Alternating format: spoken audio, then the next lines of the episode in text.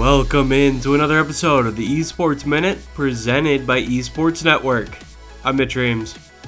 The much anticipated release of World of Warcraft Classic has finally come. The old school version of arguably the most iconic video game of all time had Twitch on fire with over 1 million viewers in the category at one point last night.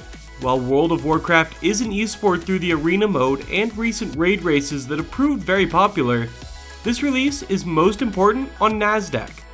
Activision Blizzard, the company behind Warcraft, is also the company behind major esports like Call of Duty, Overwatch, StarCraft, and Hearthstone.